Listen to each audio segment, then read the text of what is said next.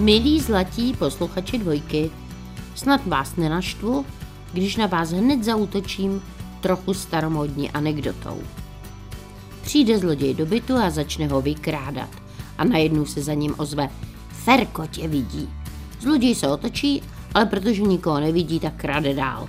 A za chvilku se zase ozve: Ferko tě vidí. No a zloděj to nedá. A tak jde do vedlejší místnosti, kde uvidí papouška.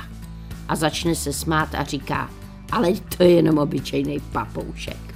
A najednou papoušek řekne: Ferko není papoušek, Ferko je pitbull. Nebudeme si dneska povídat o psech. I když těžko o psech nemluvit, když 3 exempláři se mnou sdílejí dům. A nebudeme se bavit o zlodějnách, i když těžko se jim v hovoru vyhnout, když se každou chvíli zjeví někde na vysoké pozici pořádnej zloděj. No a taky si nebudeme povídat o překvapení, protože tohle téma jsme probrali nedávno.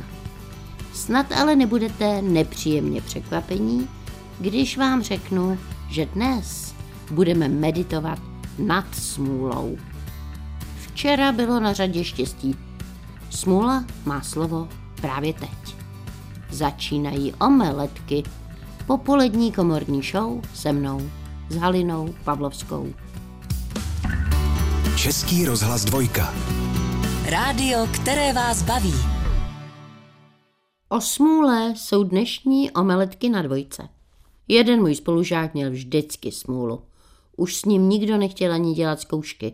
Vždycky to dopadlo špatně. Nejabsurdnější bylo, když dělal zkoušku u profesora z dějin žurnalistiky. To zkoušení probíhalo netradičním způsobem. Profesor se ho ptal: kde bydlíte? Bydlím v Žebráku. A to jste se tam narodil? Ne, já jsem se narodil v Praze 8, ale teď tam bydlím. Aha, bydlíte v Žebráku. No tam je to zajímavé. Tam je muzeum a tam je takový velmi interesantní odkaz na žurnalistiku. Byl jste v tom muzeu? Ne, ještě ne, já tam bydlím krátce, já jsem z Prahy 8. No a v tom muzeu je odkaz na Ferdinanda Peroutku. Takže víte co? My teď tu zkoušku odložíme, vy se podíváte do toho muzea a probereme si to příště. No a přišlo příště a profesor řekl: my už jsme se viděli, odkud jste? No já jsem z Žebráku, tam jak je ten odkaz na toho Ferdinanda Peroutku. A vy jste se tam narodil? Ne, já jsem se narodil v Praze 8, ale teď jsem v tom Žebráku a byl jsem v tom muzeu. Aha, tak z Prahy 8. Víte, to je taková stará pražská čtvrť. Tam je v Lihovarnické ulici pamětní deska. Víte jaká? No a zase musel přijít příště. Tenhle můj stejný spolužák se potom oženil a bál se své ženy, protože ona opravdu hodně nadávala. A měla pravdu, protože můj spolužák hodně flámoval, ale nemohl si pomoct. A jednou nám vyprávěl, jak se někde zapomněl, pak se vracel až po 4. k ránu a říkal si velmi unaveně, že má ještě možnost 3 hodinky si pospat, než pojede do práce. No tak si zcela zničený sundal džíny, když v tom se najednou probudila jeho žena a řekla: prosím tě, kam jdeš tak brzo? A on si bleskově ty džíny zase natáhl a řekl: dneska musím být v práci dřív. A potom úplně vysílený se musel do té práce odplazit. Člověk si většinou myslí, že má smůlu, když nemá štěstí v kartách, když nemá štěstí v lásce.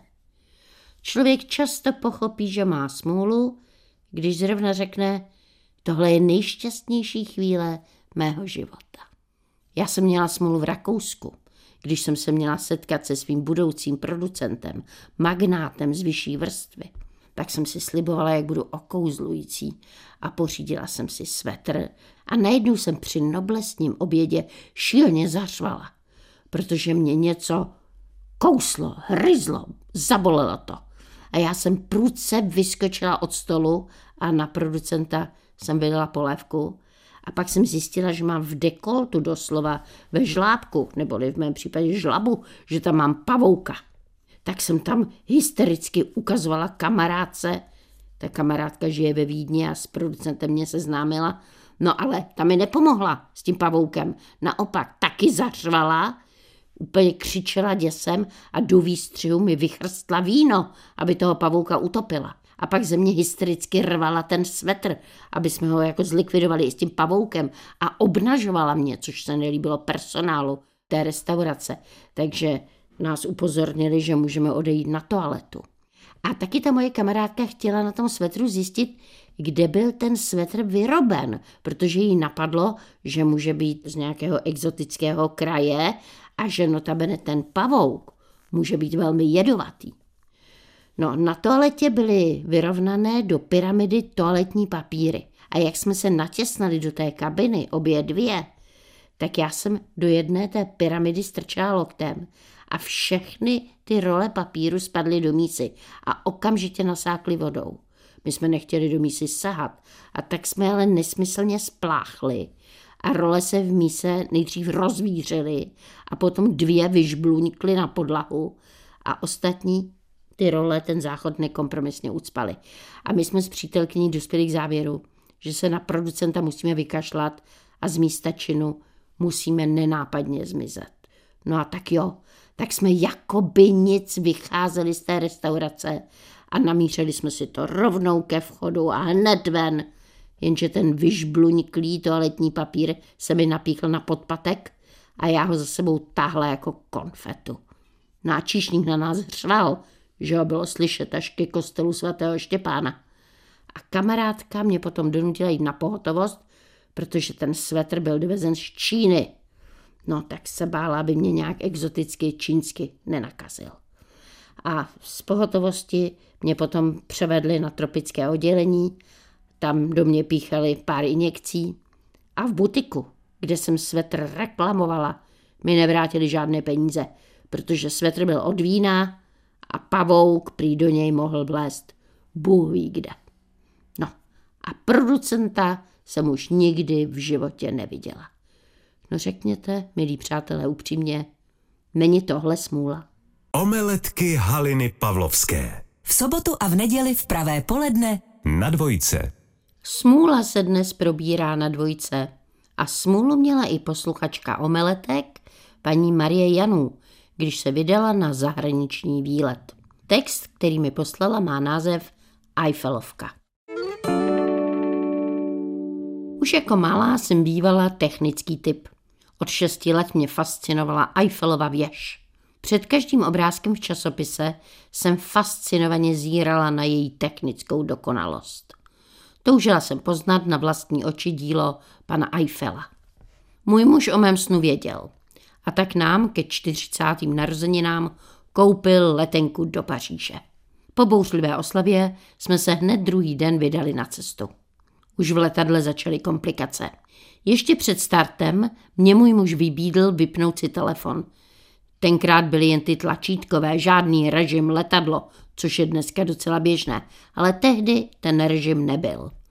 A tak mě ještě 2krát manžel důrazněji vyzval: vypni si telefon.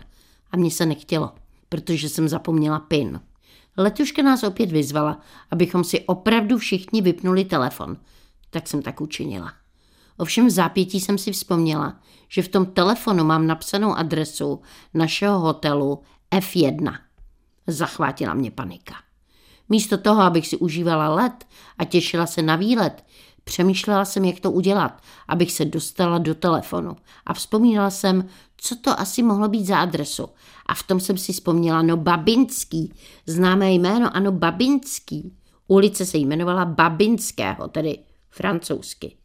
Francouzsky neumím, ale ulici Babinského jistě na mapě najdeme. A tak jsem si v klidu vychutnávala zbytek letu.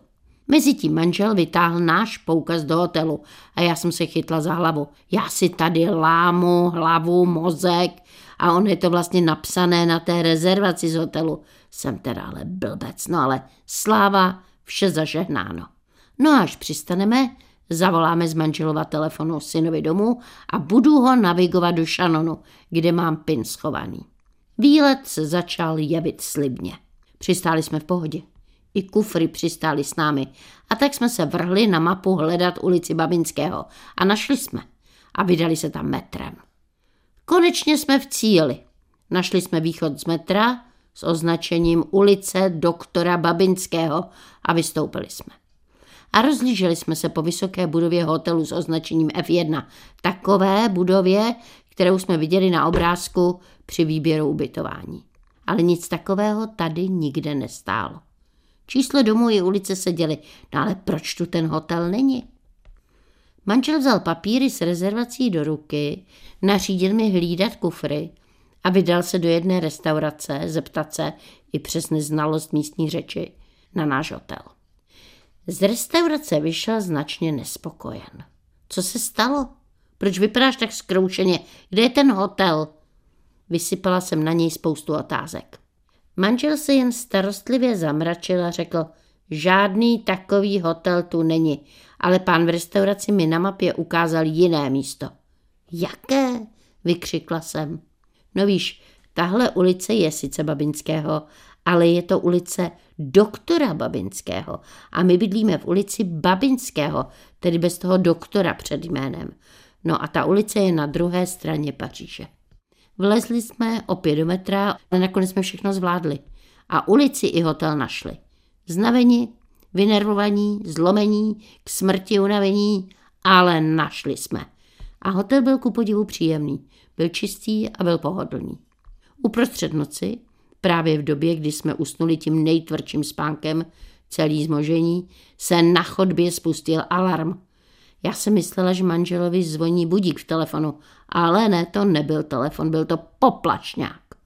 A můj muž otevřel dveře na chodbu a v tu chvíli jsem pochopila, proč jsou ty dveře do pokoje tak těžké, byly protihlukové. Takový randál jsem slyšela snad poprvé v životě. Manžel vyběhl z pokoje a za chvilku se vrátil a hned nás chtěl evakuovat s tím, že hoří a že našel požární schodiště. Byla jsem opravdu unavená po celém tom dlouhém dni a volala jsem na manžela, já chci spát, já nikam nejdu, já jsem unavená, nech mě tu uhořet. Ale on se nedal a řval, pojď, rychle pryč, hoří. Tak jsme vyběhli na chodbu, já jenom v noční košili a vrhli jsme se k evakuačnímu schodišti. Ale bylo nám divné, že na chodbě evidentně plného hotelu není nikdo. Nikdo se nechce zachránit, nebo snad už všichni utekli. A nakonec jsme zjistili, že zřejmě někdo něco vařil na pokoji, i přes přísný zákaz, na který nás upozorňovali už v recepci.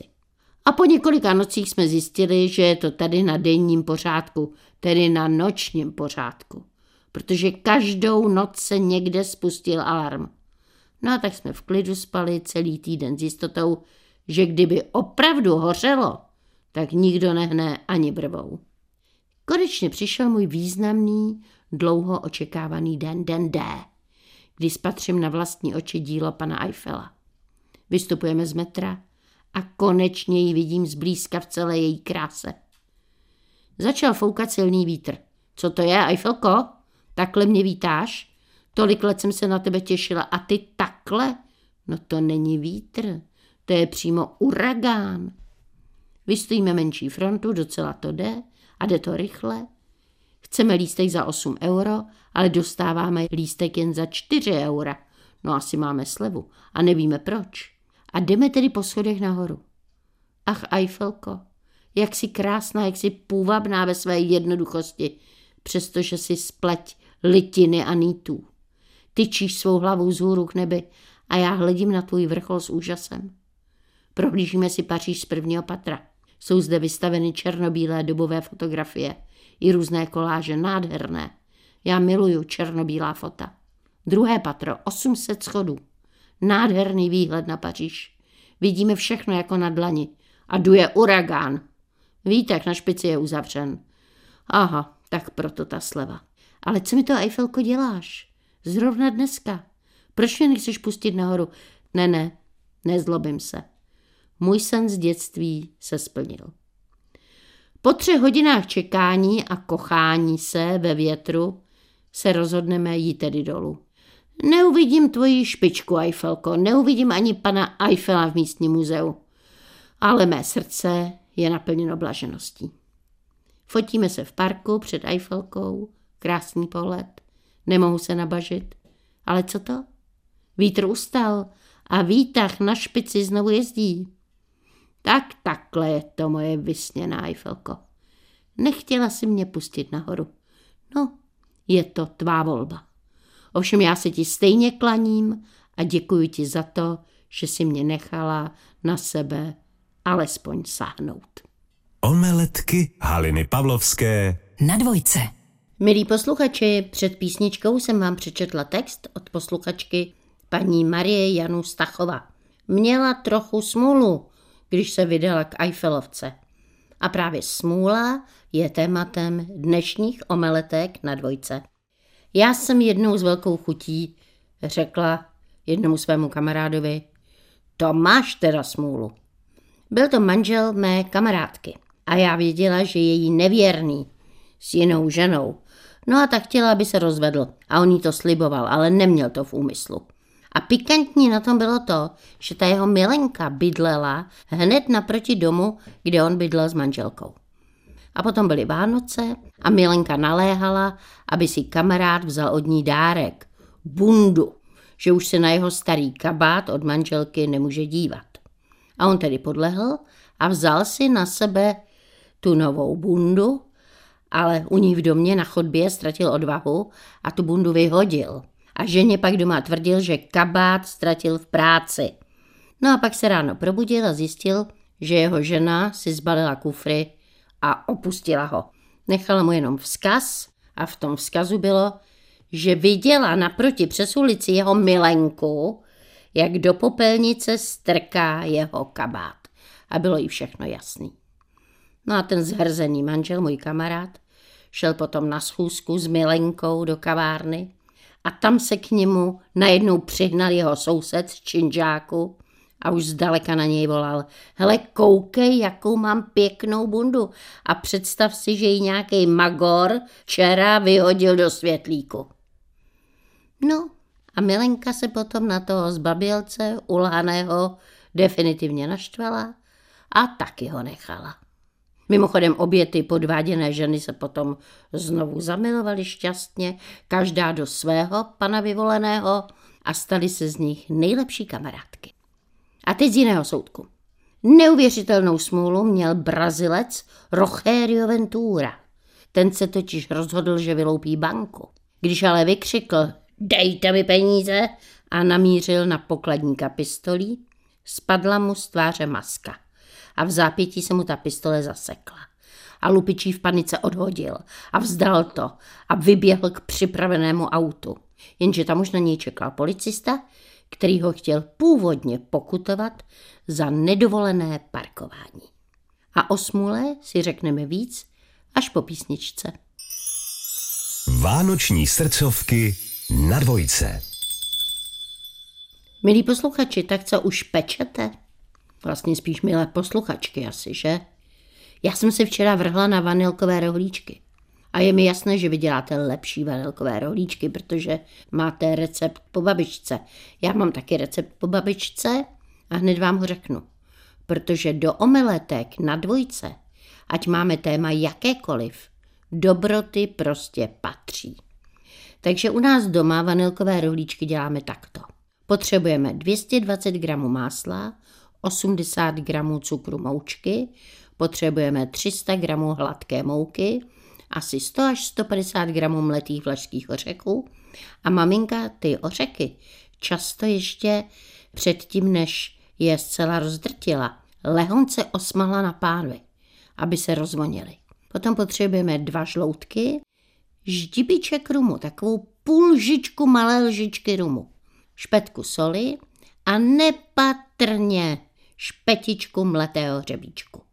A na obalení potřebujeme 2 sáčky vanilkového cukru, který nakombinujeme s moučkovým cukrem. Plech vyložíme pečícím papírem a všechny suroviny, které jsem vyjmenovala, na vále zpracujeme v pevné těsto. To necháme odležet nejlépe do druhého dne. A potom z těsta tvarujeme malé rohlíčky, ukládáme je na plech a pečeme ve vyhřáté troubě na 180 stupňů Celsia. A ještě teplé rohlíčky obalujeme v moučkovém cukru spolu s vanilkovým cukrem. Milí posluchači, dvojka smaží omeletky a tématem je smůla. A proto vám přečtu povídku, jednu svou starší, která se jmenuje Chromá žena nad Sénou. Letěla jsem do Paříže, protože mě tam pozvala kamarádka. Protože jsem kamarádku dlouho neviděla, protože má kamarádka je požitkářka. A já se těším, jak s ní nejen oběhnu galerie, ale taky restaurace a kavárny a butiky a vrátím se z Paříže francouzsky šarmantní, duševně obohacená a celá v novém. Jsem teď doopravdy v Paříži. Tvrdnu ale na balkóně. Pode mnou brusiči hlasitě brousí okapy a já už 2 dny nemůžu chodit.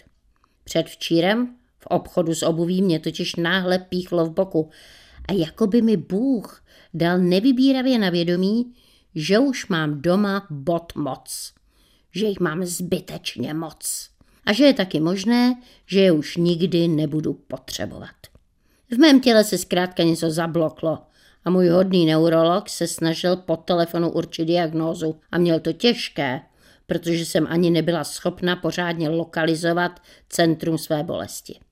Pak neurolog řekl, že mám asi akutní zánět, proto nemohu zvednout pravou nohu a proto mohu chodit jedině v hlubokém předklonu jako kymácející se bárka v bouřlivých vlnách.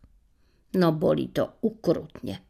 A k tomu se užírám představami invalidních vozíků, neschopností uživit se a ztrátou všech ctitelů. Přesto si dovolím předložit vám několik pařížských adres, na které jsem se dostala i se svou chromou nohou. Hotel Artus je malý apartní hotel v centru, v ulici, která křižuje bulvár Saint-Germain. Hotel má 6 pater a když zaplatíte asi 500 €, tak budete bydlet v podkroví, v apartmá a uvidíte pařížské střechy a zároveň i pouliční šrumec. Apartmá má skoro 30 metrů čtverečních, má bílé trámy ve stropě, stěny tapetované červeným hedvábím, má koupelnu se zapuštěnou vanou a kohoutky, co tryskají jako vodotrysky.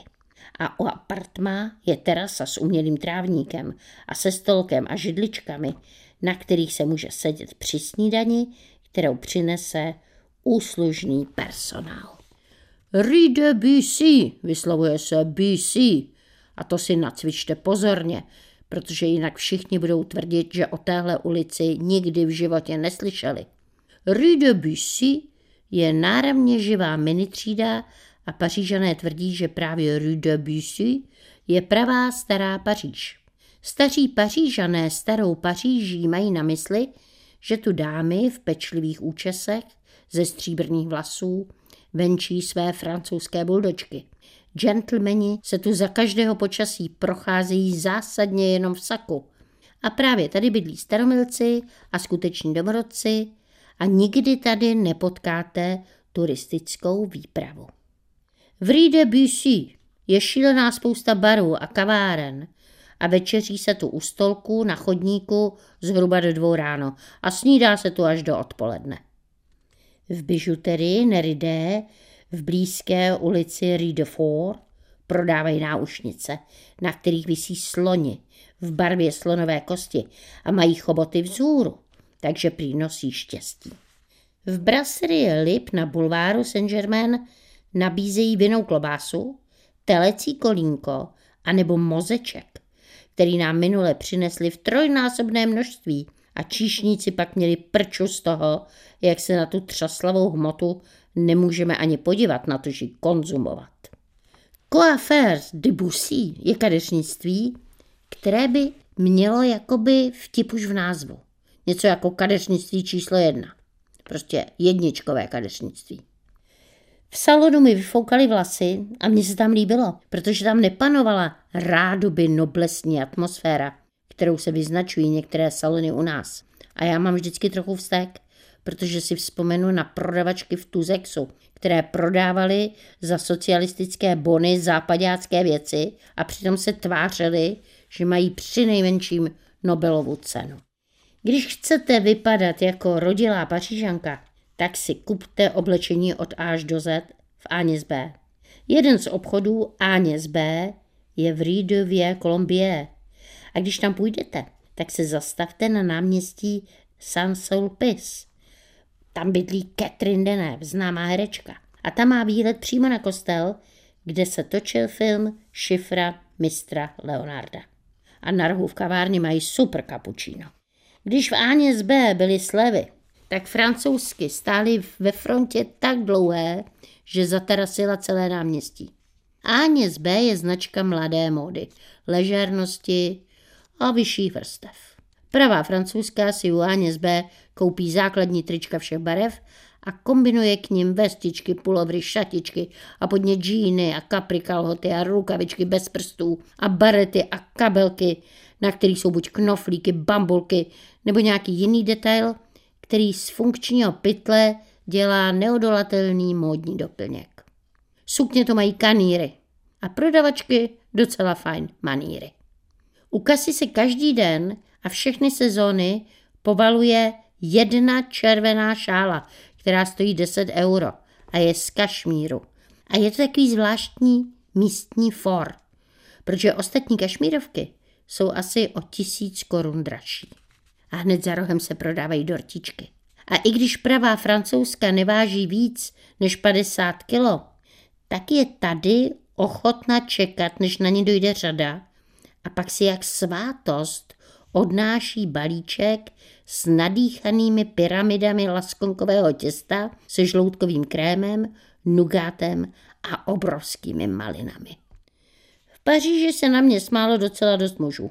A to mě přesvědčilo, že u ženy je nejdůležitější přiznání vlastní neschopnosti.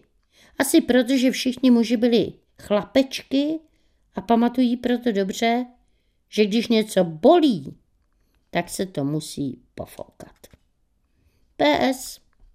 Eiffelovku jsem tentokrát viděla jenom z balkónu a měla na sobě 1 000 000 světýlek a vypadala jako vysoká, chundelatá, trochu legračně hubená cukrová vata.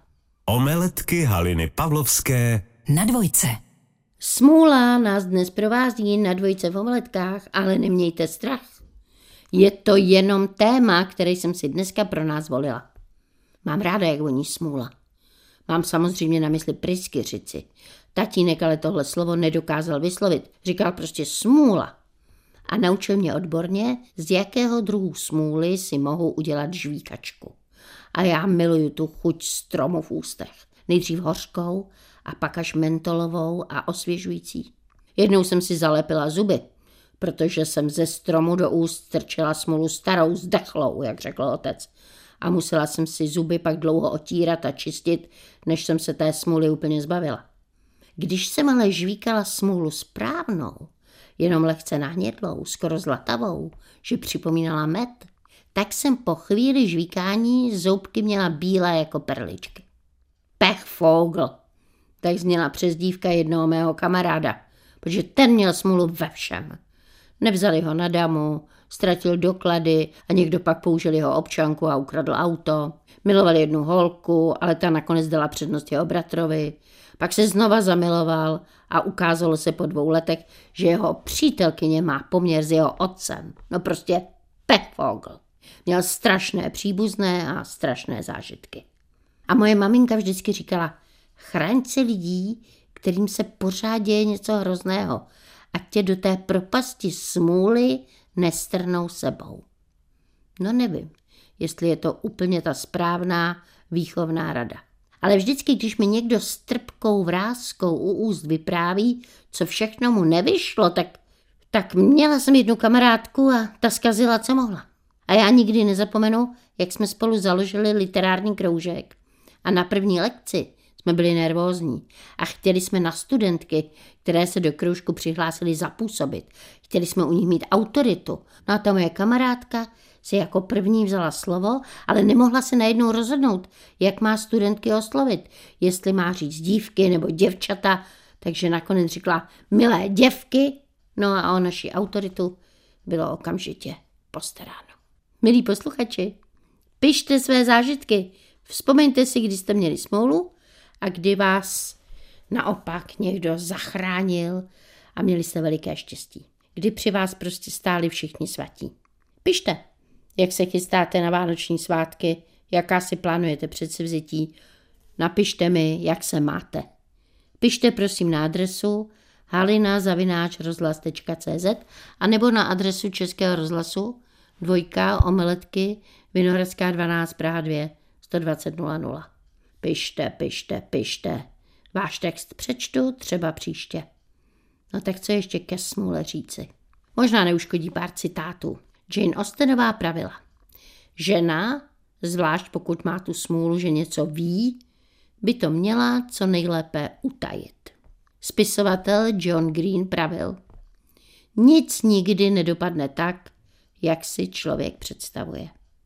No a já říkám, když máte skutečně smolný den a vypadá to, že vás všichni chtějí naštvat, pamatujte, že k tomu, abyste se mračili, potřebujete napnout 42 svalů. Ale pouze 4 svaly stačí, abyste natáhli prostředníček a poslali je někam. No to je úplně všechno. Vaše Halina Pawlowská.